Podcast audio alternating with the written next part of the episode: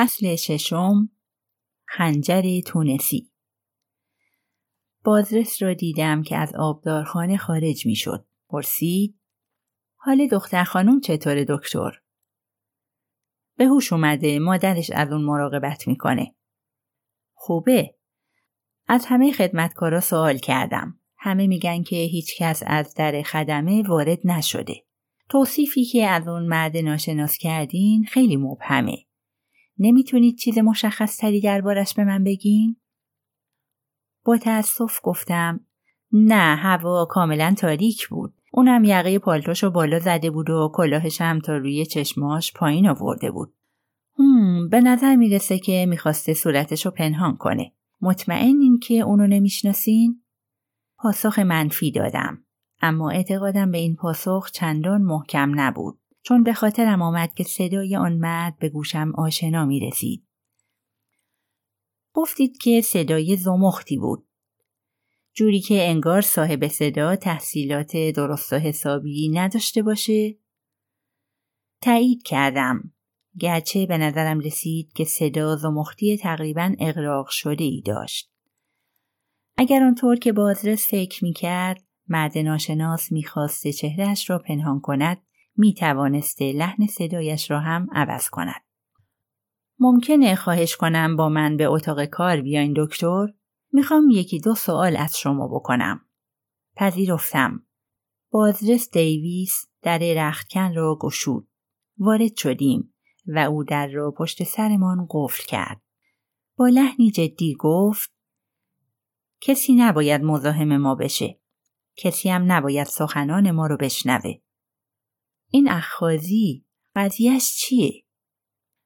من که سخت به هیجان آمده بودم پرسیدم اخخازی فقط زاده تخیلات پارکره یا اینکه حقیقتم داره؟ خیلی آرام پاسخ دادم اگه پارکر راجب اخخازی چیزی شنیده باید پشت این در گوش ایستاده باشه. دیویس به علامت تایید سرش را تکان داد و گفت اینکه واضحه من درباره رفتار و حرکات پیشخدمت در طول شب تحقیق کردم. راستشو بخواید از رفتارش خوشم نمیاد. این مرد یه چیزایی می‌دونه. وقتی شروع کردم از اون بازپرسی کنم فهمید که هوا پسه و بعد این مسئله اخخازی رو پیش کشید. فوری تصمیمم را گرفتم. خوشحالم که شما این موضوع رو پیش کشیدین. چون خودم نمی‌دونستم که باید موضوع رو به شما بگم یا نه. تقریبا تصمیم گرفته بودم که همه چیز رو به اطلاعتون برسونم و منتظر موقعیت مناسبی بودم. حالا بهترین وقته. در نتیجه تمام ماجرای آن شب را برایش تعریف کردم. به همین صورت که در اینجا آمده است. بازرس با دقت به سخنانم گوش داد. گاهی سخنم را قطع می کرد تا چیزی بپرسد. این عجیب ترین ماجراییه که تا حالا شنیدم. گفتین که نامه ناپدید شده؟ چه بد. واقعا خیلی بده. ولی حالا چیزی رو که دنبالش بودیم پیدا کردیم. انگیزه جنایت. در تایید او سرم را تکان دادم. در ضمن گفتین که آقای آکروید تصور می‌کرده کار یکی از اطرافیانشه. اما اطرافیان کلمه مبهمیه. گفتم فکر نمی کنین که پارکر می‌تونه همون کسی باشه که ما دنبالش میگردیم؟ کاملا امکانش هست. حتی موقعی که شما خارج می شدین پشت در گوش ایستاده بود. بعد از اونم دوشیزه آکروید اونو دیده که می‌خواسته وارد اتاق کار بشه. میشه تصور کرد که بعد از دور شدن دوشیزه آکروید بار دیگه خواسته باشه وارد بشه. می‌تونسته آکروید رو با خنجر بزنه در رو از داخل قفل کنه و سپس پنجره رو باز کنه و از اون خارج بشه و خودش رو به در دیگه ای که احتمالا برای این کار باز گذاشته بوده برسونه و خودش رو نجات بده. نظر شما در این باره چیه؟ به آهستگی گفتم تنها یه نقطه تاریک وجود داره. اگه آکروید چنان که تصمیم گرفته بود بعد از رفتن من نامه رو می‌خوند فکر نمی کنم که مدت زیادی تردید می کرد. فوری پارکر رو می‌خواست و اونو با خشم تمام متهم می کرد. فراموش نکنین که آکروید آدم خشنی بود.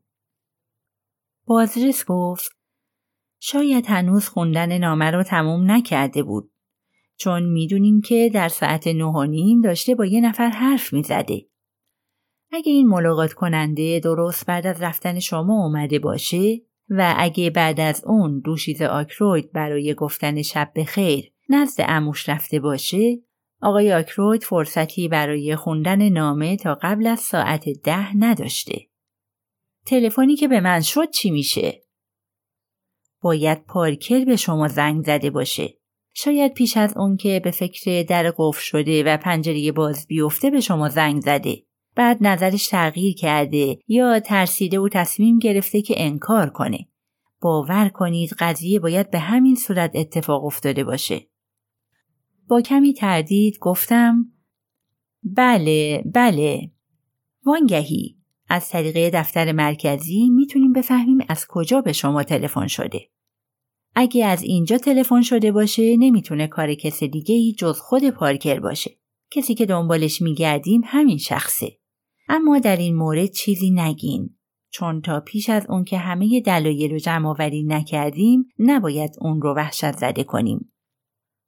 من احتیاطای لازم رو انجام میدم تا نتونه از چنگ ما فرار کنه و در عین حال در ظاهر و در عین حال در ظاهر میکوشیم تا ناشناس اسرارآمیز رو پیدا کنیم.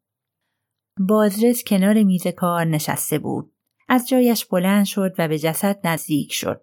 بعد در حالی که به من نگاه می‌کرد گفت این خنجر باید نشونه ای برای ما باشه چون چیز کاملا منحصر به فردیه. خم شد و دسته خنجر را با دقت وارسی کرد و شنیدم که صدایی حاکی از رضامندی از گلویش خارج شد. سپس با احتیاط در حالی که تیغش را گرفته بود خنجر را از زخم بیرون کشید و بعد باز بدون آنکه به دستش دست بزند آن را درون گلدانی چینی که برای زیبایی روی بخاری دیواری گذاشته بودند گذاشت و گفت بله اثر هنری اصیلیه نظیرش کم پیدا میشه. خنجر واقعا زیبا بود. تیغه باریکی داشت با دسته که با مهارت تراشیده شده بود. بازرس تیزیش را امتحان کرد و به چهرش حالت تحسین آمیزی داد. خدای بزرگ، عجب تیزه. با این خنجر هر بچه ای می‌تونه بدون هیچ زحمتی یه مرد گنده رو به قتل برسونه. نباید دم دست باشه. اسباب بازی خطرناکیه. پرسیدم حالا می‌تونم جسد رو معاینه کنم؟ معاینه یه دقیقی به عمل آوردم. کارم که تمام شد بازرس پرسید خب گفتم سرتون رو با اصطلاحات علمی درد نمیارم. اونا رو می‌ذارم برای مرحله تحقیقات. ضربه رو مردی با دست راست وارد کرده و مرگم آنی بوده. حتی از حالت صورت مقتول هم معلومه که حمله کاملا ناگهانی بوده و آکروید بدون شک بی اون بدون قاتلش چه کسی بوده مرده. دیویس گفت خدمتکارا یاد می‌گیرن چطور مثل گربه آروم و بی صدا راه برن. این جنایت به نظر من چندان اسرارآمیز نیست. به دسته خنجر نگاه کنید. نگاه کردم.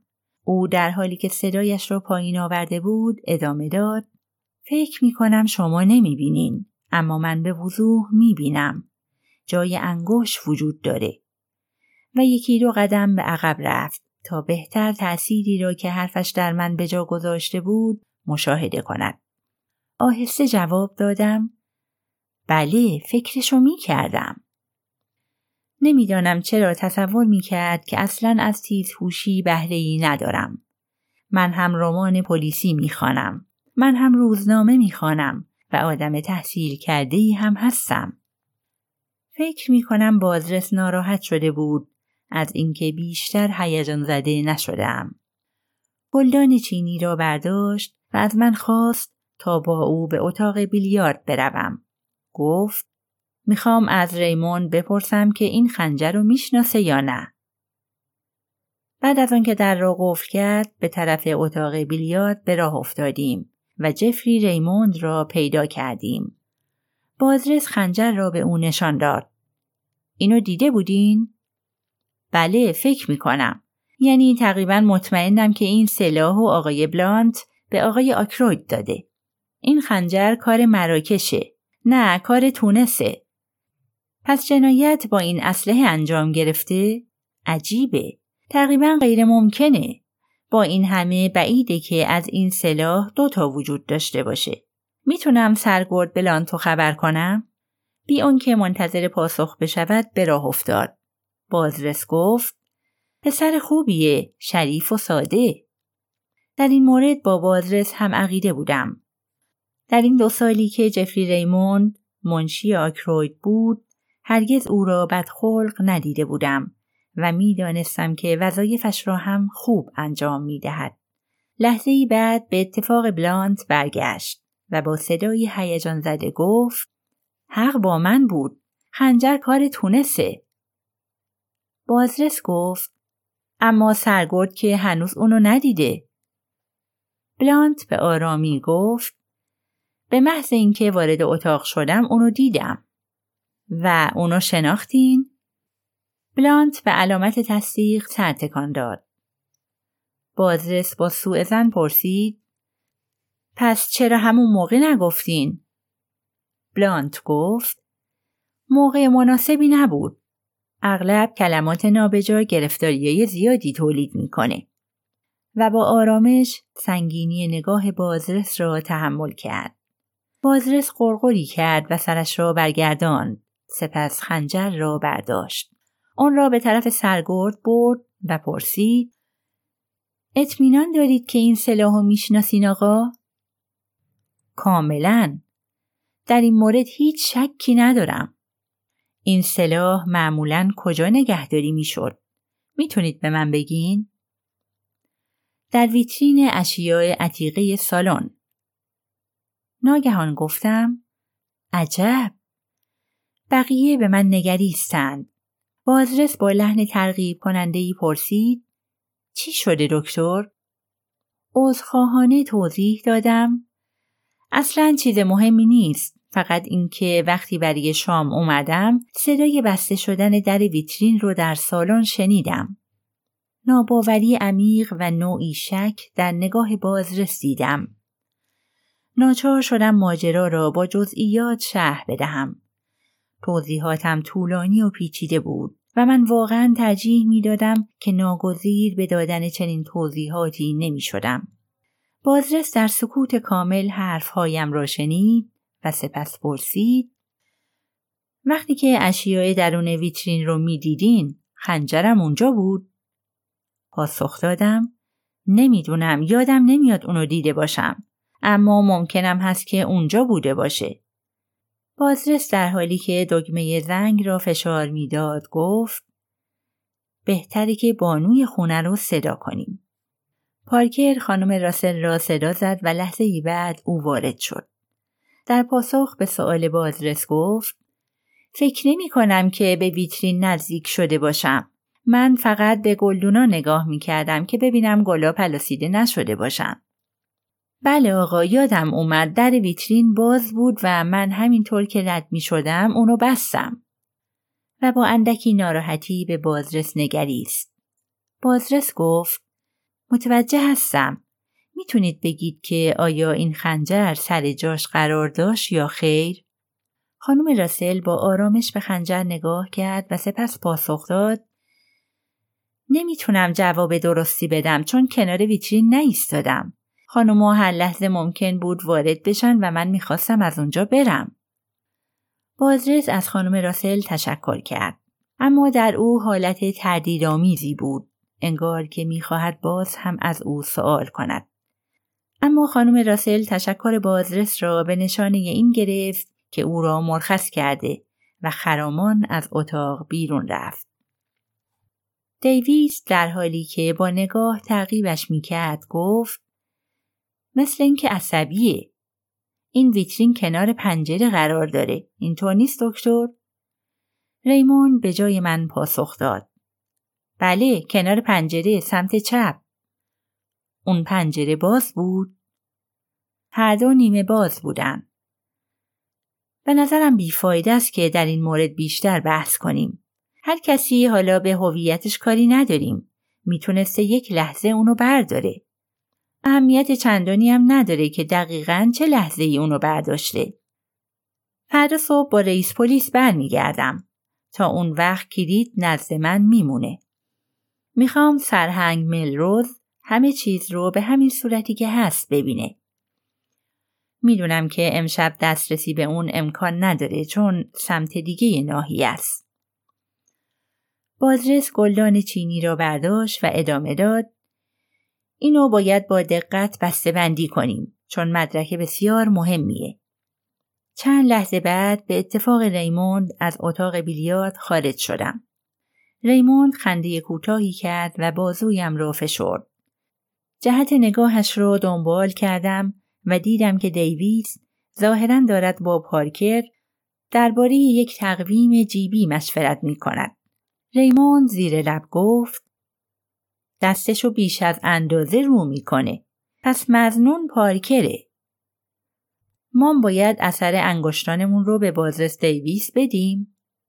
سپس دو کارت ویزیت از روی سینی برداشت. آنها را با دستمال ابریشمیش پاک کرد. یکی را به من داد و دیگری را خودش نگاه داشت. بعد هر دو را با لبخندی به بازرس داد و گفت یادگاری شماره یک از دکتر شپارد. شماره دو از این جانب. خدمتگزار حقیر شما. سرگرد بلانت هم یادگاریشو به زودی به شما میده. جوانها سبک سرند.